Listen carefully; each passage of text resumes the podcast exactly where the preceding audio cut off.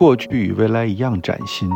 我是许知远，欢迎收听历史学人播客。我们将探讨历史的偶然与必然，以及生活在历史中的个体的无穷的可能性。嗯，幸好书对我是重新陌生了，因为这个书在我四五月份改完之后，我就基本上没有看过它，我也不太想再面对他，那像一个往昔的一段关系一样，对。然后，但是你可能重温也是很美好的。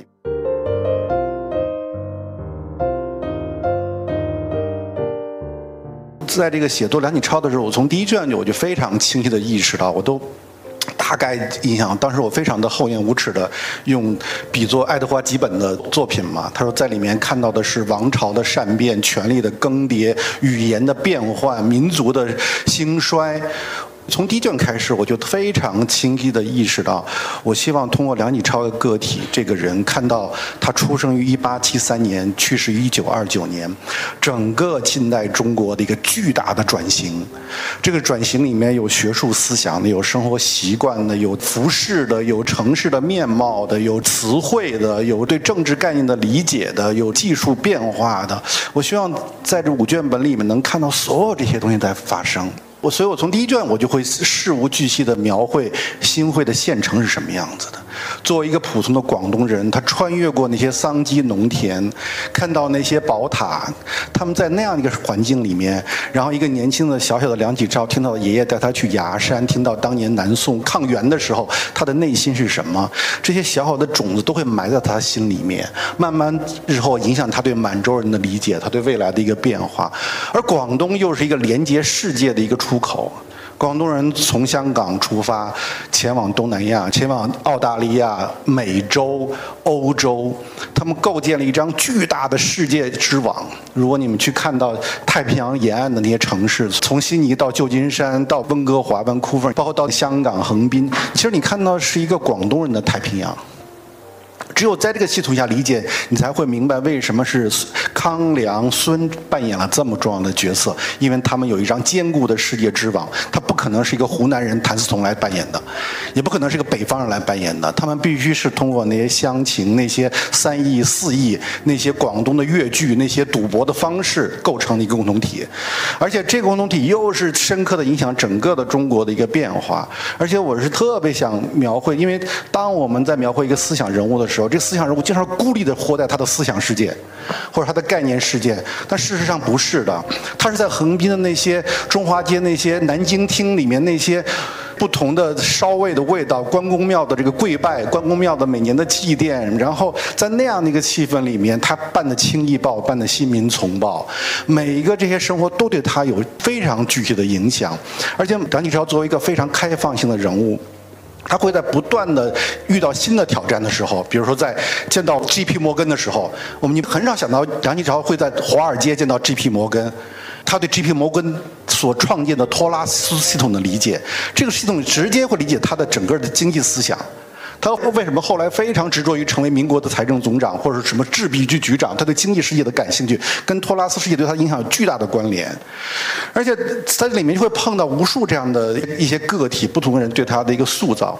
所以最终我是特别希望通过梁启超，不仅看到中国的这个巨大的变迁，也是世界的变迁。因为中国是整个全球迈向一个 modernity 一个现代性的一个过程的之中，中国也在感受它的现代性。一个过去的读书人不会突然体验到全球。旅行的快感和刺激，他在太平洋上写了那么多不同的诗，他看到电报对他的冲击，就像我们现在看到 ChatGPT 对我们的冲击是一样的。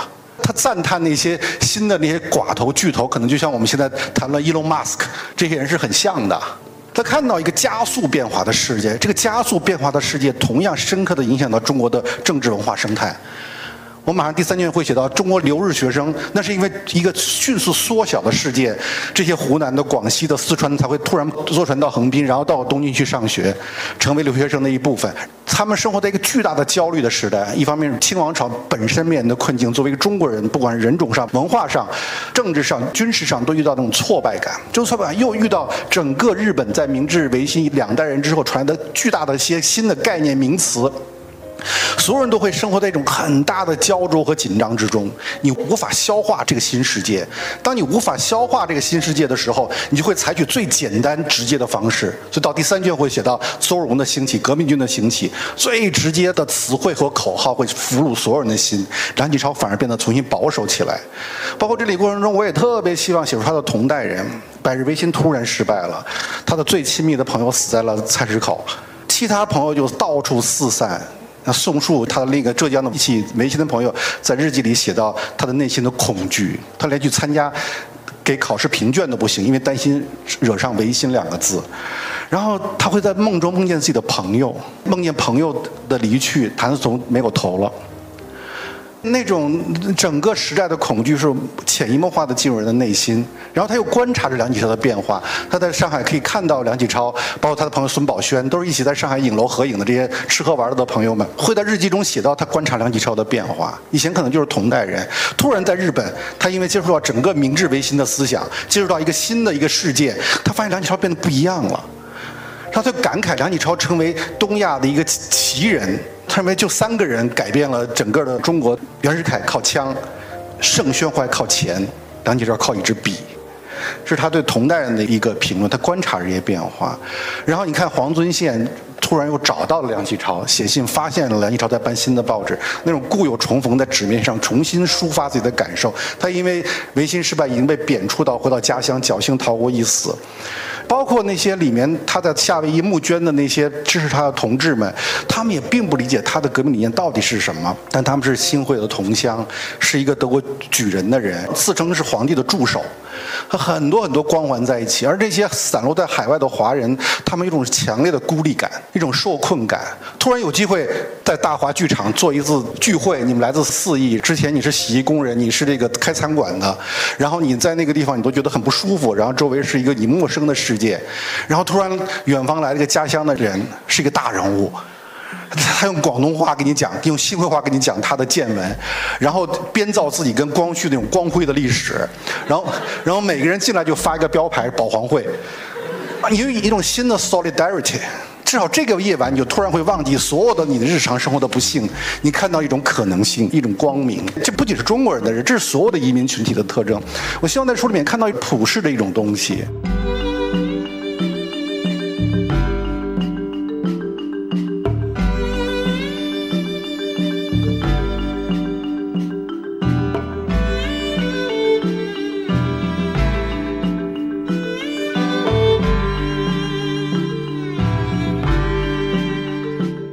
来说，梁启超的资料非常少，第一卷更少了。第一卷我写了二十五万字，其实真正的它的实际资料是非常非常少的，可能两万字就处理完了。所以我铺成了一个从一八七三年到一八九八年整个中国社会的变化，呃，包括读书人怎么去读四书五经，一个广东的赶考的人怎么坐船去到上海，然后从上海到天津，从天津没有铁路，然后要坐马车，然后帮忙到了通州，从通州再住一宿，等进城门去赶考，然后赶考里是什么样一种状况，然后。梁启超这么一个年轻人，突然看看到一张世界地图的那种惊奇，然后康有为能够把所有的知识变成一个 capsule，变成一个胶囊，突然传递给所有的学生那种快感，知识的快感。我想描绘这些变化，包括京城的官员他们在面对一个，比如突然辽东半岛在朝鲜半岛甲午战争这种战争的消息传来时他们的反应，然后突然公车上书康有为怎么创造自己的神话。为什么他可以成为这么一个重要的人物？他的自我表现、自我塑造能力，他是非常快的把《公车上书》这几个奏折，立刻在上海是一个新的印刷中心，就是当时的新媒体中心，变成一本小册子，到处散发。所以在这一卷中，我写到新加坡那些什么林文庆啊，包括黄乃尚这些人来支持他们这些人。黄乃尚和这邱淑媛都是当时同样去进京赶考。从来没有见过康有为，听说过他，但在上海买到了康有为的小册子，深深的着迷他。他把这种着迷带到了新加坡，带到了南洋，在南洋支持了康梁。所以我们所有的行动，它不是孤立发生的，它一定有因果的。它没有十九世纪的巨大的广东人的移民，这一切都不会发生；没有这些每个人之间那种很奇怪的相遇，也不会发生。而且我特别希望在这书里写出人和人的这种命运感。这种命运是被你的性格决定的，可能在一八九五年，你们是在同样的起跑线上，在一八九八年，你们甚至同样活跃在北京的舞台上，突然一个巨大的浪潮到来，一个突然终止的世界到来了，所有的命运开始分野。有的人迎着浪，他找到了新的浪潮，梁启超就是很典型的找到新的浪潮。有的人在各种恐惧和忧虑中，或者是这种 paralyze 那种自我麻醉，或者是躺平中，或者说回到一个小世界。比如我们非常佩服汪康年，汪康年成就了康有为办《时务报》。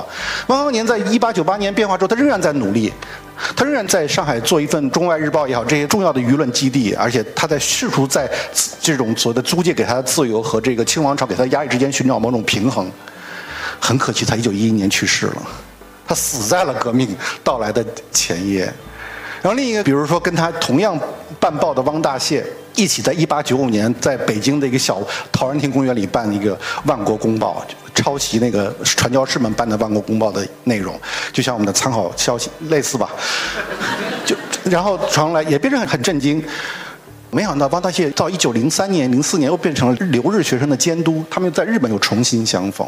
到了一九一九年五四运动前后，他又是中华民国的一个外交总长，他们又以某种方式契合。你看到的命运是非常奇妙的。当我写到第二卷的时候，因为我没有做继续的研究嘛，我非常想看到我们里面每个人的命运在发生什么样的变化。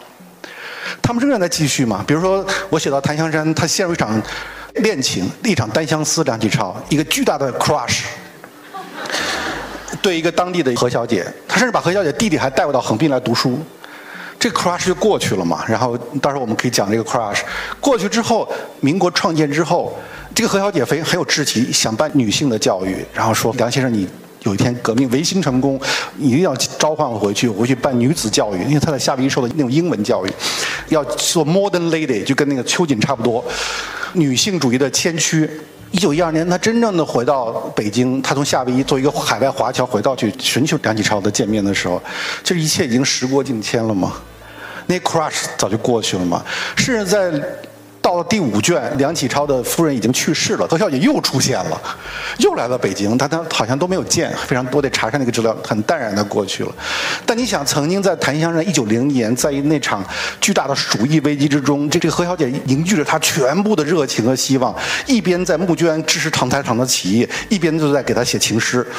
这么一个巨大的张力里面，这 crush 也会慢慢变化的。所以你看到没有？包括这个里面。我写到他和他他同学们和徐勤的麦梦华很多朋友，包括支持他那些华侨们，到第三卷就开始分裂，甚至彼此暗杀，成为仇人。所以我最渴望的是，如果大家在里面看到那种命运感，其实我觉得这书它学不学术无所谓，它当然很学术了，因为我提供了很多新材料。但学术从来不是我追寻的。难道你需要说 Tocqueville 是很学术吗？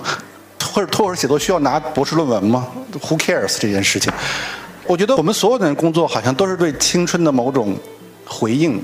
那天发朋友还想了一件事情：九八年我在上北大，我大三嘛那时候，罗老师那时候在我们学校开一门那个中国通史，和他和我印象特别深，因为我当时在北大微电子上课，马上就要学量子力学了，就奥本海默里那个，巨大的恐惧袭来，因为原子物理我差点就没过。量子力学更难了。那时候我的一个热情就是听各种别的系的课，我就那时候听了戴季华老师的课，然后我也到时候那时候选罗星老师的课，我印象特别深。他还从上古吧开始讲起来。那时候我还办一份学生杂志，叫《微光》，那那种，后来反正就不能办了。然后一道门微微打开，是我是我们当时。其实抄袭知识分子杂志 那封面，梁恒办那个的。然后那时候我我卖 quote，我们最后也加 quote，我们单向力是有来历的。我们后面一直有 quote，就 quote 了第一句是钱理群老师，第二句是罗新老师。反正总之是对当时北大的某种比较 critical 的一个想法吧。因为当时北大正好百年有有一个很可爱的一个风潮。然后我印象最深，罗老师就是讲到魏晋的时候，应该是他说同学们，我接下来这个这是通史嘛？他说我我我的课讲到这里，到魏晋南北朝，说中国历史最迷人的部分已经结束了，剩下的课交给下一位老师来讲。我当时想，这老师太不负责任，太好了。然后我那时候我就对就中国历史产生了一种很奇怪的感受，因为我们这代人很西化的，而且都是受李敖的影响，觉得哦传统太不重要了，一点都不不迷人，应该啊是一切都是更当代化的现代化的方式，所以那个对我印象很深，也是差不多那个同时候，我那时候因为北大百年请了很多人来做讲座，请了唐德刚先生。唐先生来说，我其实不知道啊，后来我才知道他说过什么历史的三峡这种，这其实并不清晰准确的这个 metaphor 啊。但是我们很喜欢这个隐喻 metaphor 比喻的。唐老师他用安徽口音吧，我记得很清楚，那种安徽口音，在北大那个电教报告厅说的。他说胡适跟我说什么，当时我就震撼了。我说还有人认识胡适啊？就是你从来没有觉得历史离你突然这么近，尽管其实胡适去世在一九六二年，跟我那时候就隔了三十年啊，三十年不就一九九三年吗？没有那么远。但是当唐德刚说出来的时候，你突然发现历史跟你的亲近性，一个巨大的一个亲近性。然后哇，原来你是可以跟他们有关系的。我这是我对这段时间的。然后同时也是那一两年前后，那时候北大有卖那种废旧英文杂志的。五块钱可以买一本那个《时代周刊》（Time Magazine）。那时候《时代周刊》这我觉得还有《Newsweek》都有，好像是我们接近外部世界的一个很重要的一个窗口。而那时候我就注意到有一个主编太厉害了，写文章写的，因为当时《时代周刊》在做一个整个对二十世纪的回顾。他做了二十世纪回顾，他讲了伟大的发明家，innovator，什么 scientist，爱因斯坦啊，这就不说了。讲到伟大的这些政治人物，像列宁啊，这些人都就不说了。甘地啊，这些人也讲了伟大的这种娱乐人物，entertainer。我第一次知道 Louis Armstrong 在那上面看，哦，原来我觉得娱乐人物这么重要。我从来没意识到《时代周刊》要专门花一专辑做娱乐人物，各种吧，反正他做了六个专辑，我觉得印象非常深。我觉得我特别喜欢看那个主编写的那个前面那个导言。他大概就是说，每个人有不同改变的世界的方式。一些人通过抵达，比如列宁在一九一七年从芬兰上了车，到了莫斯科什么的圣彼得堡；一些人靠离去，比如甘地什么时候离去。我当时就被这个语言给震撼了。然后这个主编就是 Walter S. A. X. A.，就是后来写乔布斯传，马上推 Elon Musk 传也是他写的。然后我那时候看他写的 Andy Grove，就是当时你们这代更年，我们年轻时候最厉害就是英特尔啊，英英特尔的那个 CEO Andy Grove 写的这个只有偏执狂才能生存，我印象特别深，他这个 Andy Grove 那个封面故事的写作，因为 Andy Grove 是个也是个难民，是也是个流亡者，他是一九五六年匈牙利革命嘛，他这些人要逃走，他第一句话写的，我现在都印象，第一段吧，大概的意思就是说安迪一直在使劲的拼命的游，他游过那个湖，要跑到维也纳去。他就描绘他游的那时候的感受是什么？当然，这话肯定是安迪 group 跟他讲的。他描绘是那一段，然后你突然身临其境。哦，安迪 Groove 不是我们现在看到的英特尔那个 CEO 那么厉害，他曾经是一个生死的那种压迫，要逃离掉那种自己的故土那种强烈的冲动。所以我觉得这些写作为非常强啊，石景谦就不说了，我就第一次看到的天安门把我震晕了，上来就是。那个康有为在那个渡轮上被查嘛，当时甲午战争的时候，就是我觉得是这些环节塑造了我对历史和传记最初的兴趣。它一开始就不是传统意义上那样的所谓的学术，而且坦白说，我们对学术的理解是非常偏狭的。有时候我们经常会把很枯燥误认为学术，因为它足够枯燥，因为它很严肃。它一旦生动趣味起来，你觉得它是不是很可疑啊？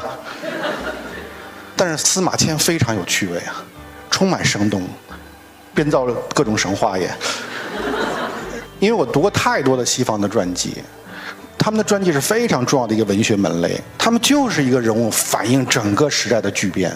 他们如果写到 George Washington，或者写到丘吉尔，或者写到一个凯恩斯，我最崇拜的一个传记作家叫 Rob s k i d s k 你们三联出了他的书写的凯恩斯传，他用三十年时间写了三卷本凯恩斯传。其中一个行为让我完全就震惊了。第一卷他写了一个是在 Bluesbury 这个 group Bluesbury 团体里面做的凯恩斯，这凯恩斯很很伤自尊的，因为罗素啊、斯特雷奇或者人家 Wolf 啊都是那种天才似的，他们觉得经济学家是最不入流的嘛，就是因为很面对很现实的问题嘛，非常 practical，所以凯恩斯在里面是很受困的。他第一卷写这种感觉，包括他是 identity 的问题、身份的问题，到第二卷凯恩斯就成为一个伟大的、很厉害的经济学家了嘛。Robert s k i d s k i 他是历史学家嘛，训练的。他说我不理解他的经济学。他说我怎么写这一卷？他说可能是一个很简单的方式。我开始学经济学，他就真的开始学经济学。但是第二卷就用力过猛，他回忆到，他说第二卷我为了尽量展现我学到的经济学知识，所以我写的太多了。这我在写第一卷的时候特强烈的感觉。我尽量想去表达我对今文学、古文学的理解，其实我也不理解，假装写了很多这些东西。我的意思就是说，这个门类可能在中文世界它不是一个。很成系统，甚至是没有真正被建立起来的一件事情。其实我在里面是有个非常的不好意思，也可以表达的雄心 （ambition）。我想建立一种新的中国世界传记写作的一种标准和可能性。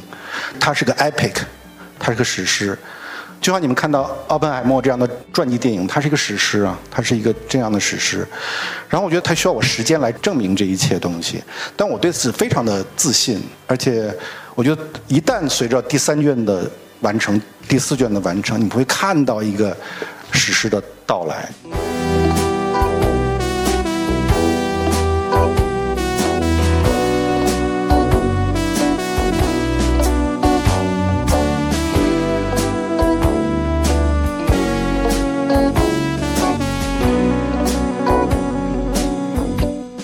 边缘和中心都是相对的嘛，就是。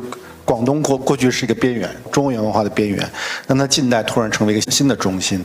海外华人世界是一个被忽略的一个世界，但它突然起到了一个重要的一个作用。就就像孙文讲的，华侨是乃革命之母嘛，它突然成为重要的角色，它是不断变化。对我来说。看起来梁启超是一个很中心人物。其实，在我写作的时候，其实我是带着某种边缘者的这种逆反的心理来讲的，因为我们生活在一个非常反智的一个年代。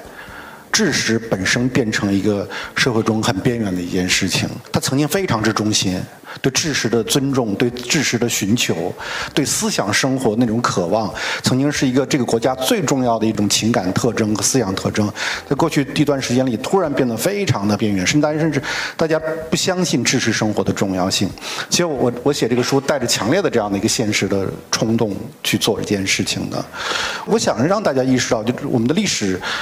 读书人曾经扮演过非常中心性的一个角色，即使他们遇到各种困境，他们的很多思想实验是失败的，但是他们，他们曾经是那么光辉。我是想在时代表达这个东西，而且，知识生活也曾经是一个，呃，时代中心的娱乐生活。某种意义上，梁梁启超就是那个时代的一个 super star，每一个受过教育的人都会读他的书，相当于一个写作的费翔。但我真切的感觉到，就在不断的写断断续续写了八年了嘛，就他对我的一个非常有趣的一个改变。一方面，他提供了巨大的慰藉，就我在现实生活中非常多的烦躁，而且大家也非常清晰的感觉到过去这些年整个的这些变化，包括我自己要创业，我们公司的给我带来的烦躁，我就我就在我在晚上一边喝酒一边听音乐一边开始写张启超的时候。我就突然躲进去了，就他给我提供很大的一个慰藉，像一个安全屋一样，像那个 Lenus 那个 Snoopy 的一个安全毛毯一样躲进去了。那个慰藉也是另一重的，就是啊，原来他在做这些事情的时候也遇到这么多的糟心事儿，而且糟心的程度可比我这个剧烈多了。他是生死之忧啊，每天他在那样的一个世界里，然后仍然可以做出。我们正常来讲，一个巨大变革的挫败，然后你被流亡海外，一般你就灰飞烟灭了。但他竟然跟康维创造了一个新世界，是非常的 inspiring。然后，当然他生活中我们看到的是个巨大的历史成就和景象，但他的日常生活全都是琐碎的细节。那心里面抱怨，我那个香港的同学又开始骂我了。然后我那个账目又没搞清楚，然后我们上次集资的那些办报纸、办书局的股东又催我们要赶紧派息了，你让他们派息，然后怎么去说服别人去继续做这件事，全都是具体的这些事情抱怨，很大的慰藉。他对我，比如我们创业单项，他对他对单项的发展都有很大的变化。我们最近不是在东京开了个新的书店吗？现在基本上就是这本书的周边做了一个。我就很想体验一下，他跑到那个地方去办学校。现在横滨和神户都是大同学校还在呢，已经一百多年了，还还在那个地方呢。他们办学校，然后我在想，这帮人单枪匹马跑到那个地方，怎么就创造这么一个世界？包括我去新加坡，去你说去东南亚，去澳洲，很多现在的华人学校的系统是当年康梁创建的，他们一直在持续，他们怎么做这些事情呢？然后我就想，他能这么难都能，我们为什么不能在？外面开个书店呢？我为什么不能说服当地的新的华侨同学一起加入这个行动呢？然后他也会帮助我更深的理解他在面的这些挫败。我们开完东京店，我说我们要去温哥华看，因为他下一站去温哥华。而且听起来非常的的孩子气的表达，但我想他们在面临做这些行动的时候都是非常的莽撞的。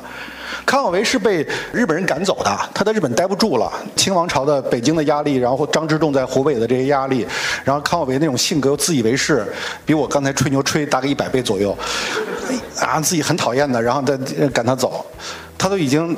不知道怎么办了。到了温哥华，到了 Victoria 温哥去加拿大，我发现加拿大华人这么喜欢他。然后他康有为就开始制造自己的神话。他跟皇帝可能见过两次，每次十五分钟左右。就皇帝所有的方法都按照他的来进行的。他是皇帝最主要的顾问。皇帝啊，给他密诏，你要到海外给我求救。哇，这一套当时哪有这么多 social media？这个在这剧场里说完你就都信了吗？你也不能求证。这个神话就变成一个很大的力量，立刻你们每个人都掏出来，我捐我一个月工资，我捐海鲜铺最近的营收，然后就成立了这这样的一个组织。所以它是非常意外的发生。然后康有为特别得意写信给梁给梁启超，原来我们有这么多支持者。然后康有为又特别得意的写信给他在澳门的老婆说，原来我在海外这么有名。他都很真实嘛。他说我们要干点什么事情，五百万海外的华人能变成什么样的一个力量？所以他们都是非常偶然的发生的。所以我我突然就觉得对人生那种莽撞产生了新的自信，就是。因为我们更年轻的时候，我九十年代的时候，包括两千年、两零八年之前，其实整个社会的气氛是更其实支持莽撞的。啊，我第一份工作我就把脚放在这个老板的桌子上跟他聊天因为那时候你就是受的那个硅谷的那种影响训练嘛，整个时代气氛也很莽撞的，也干这干那都行。然后过去十多年，大家就越来越谨慎嘛，然后就因为确实机会某种意义上在减少，各种受困感更强，大家会非常的拘谨，包括。担心各种各样的评价，担心各种各样别人对你的说法。我写这书的时候，我就在想，Who cares？就是他也被同代人并购啊，他做各种事情，被各种人不理解。但但只要是坚持继续做下去啊，我到写到第三卷的他办《新民丛报》，那么多年轻人受他影响，陈独秀啊，什么张继啊，这这么多年轻人受他影响，邹容啊，到了下一卷，梁启超在这儿。做演讲，下面就开始扔鞋了，就三年时间。当年狂热的追随你的人成为你的反对者，那你也接受啊？然后等到梁去世的时候，他的那些追随的当年学生都是国民党的大员，不给他任何真正的承认，因为他跟孙文的争吵实在是太剧烈了，他们两个之间反目成仇嘛，国民党掌权嘛，所以他某种意义上挺部分凄凉的。但你想，其实时端是非常短暂的。他在一九零零二年办《新民丛报》。到一九二九年去世，才二十七年时间，很短的时间呢。我们经常会忘掉历史的那种浓缩感，很妙的。比如说，我们说到康梁，我们我们不会觉得他跟胡适、陈独秀是同代人，他们就差十十岁左右，几岁左右，不大的。更别说接下来的李语堂啊，什么这些人，他们都是年纪差的很小的。比如在一九二六年，我印象很清晰，我特别期待写那一卷，是二六年二还是二五年忘了。那时候已经是五卅惨案，包括五四运动之后的那种沉闷、更激烈的风潮开始兴起，然后泰戈尔访华，就胡适、什么徐志摩都是这样的一个时代，林语堂的时代到来了。在一九二六年，应该是大概是康有为从北京去青岛，应该是，然后去上海，他路过了菜市口，他突然很悲愤。他弟弟，你看，一八九八年被杀，到一九二六年在这儿才二十八年嘛，他就过了二十八年，他就非常的感伤。想到当年他莫名其妙就逃走了，他的所有的这些同伴付出这些牺牲，他内心很多很多感慨。但你想，这就是真实的感受。你不能是因为五四到来了，新一代人的崛起了，傅斯年崛起了，谁崛起了？康有为仍然在呀，他的情感生活仍然存在呀。他的哀痛也仍然存在啊！你在北京的剧院的那个京剧的舞台上，仍然在唱着康梁和光绪皇帝的故事啊，还在呀。慈禧太后的陵墓还没有被挖呢，孙殿英还没有做盗陵这个行动呢呀。所以历史是非常重叠的。所以我们这个活动说什么，所有人都是同代人，你会感觉到的。大家的那种时光的重叠感是非常非常强烈的。这种强烈，可能我我对唐德刚老师的这种强烈的情感，或者是同代人的感觉，可能超过在座的跟很多人的同代人的情感。你们也一样，每个人都一样。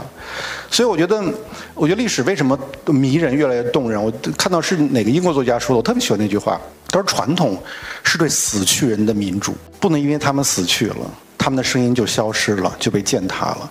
他们仍然在发声，仍然在有发言权，而且这个发言权会阻止我们对此刻的傲慢，对自我的傲慢，也会暗护我们的自我怀疑。你会发现，他们每代人都这么自我怀疑过来的。它是一个平衡器。我觉得这是历史的研究对我的一个很深的一种感觉。嗯。”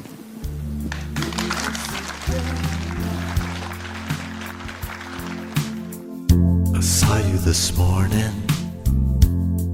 You were moving so fast. Can't seem to loosen my grip on the past. And I miss you so much.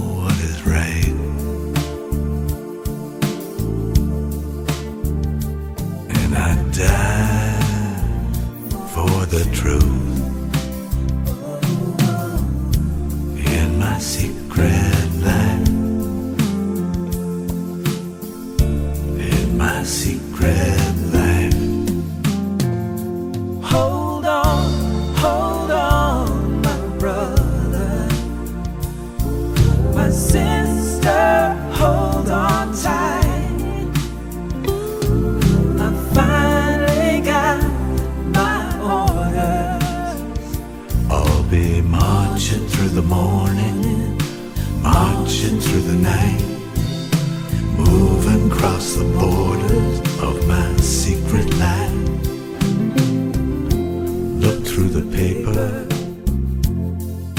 makes you wanna cry. Nobody cares if the people live or die.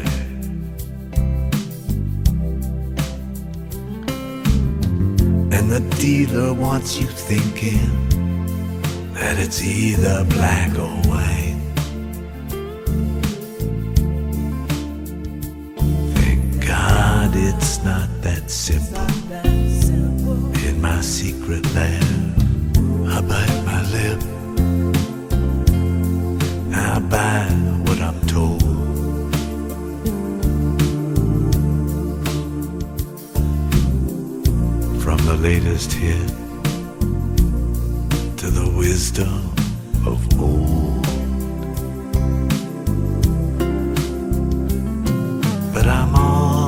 Alone,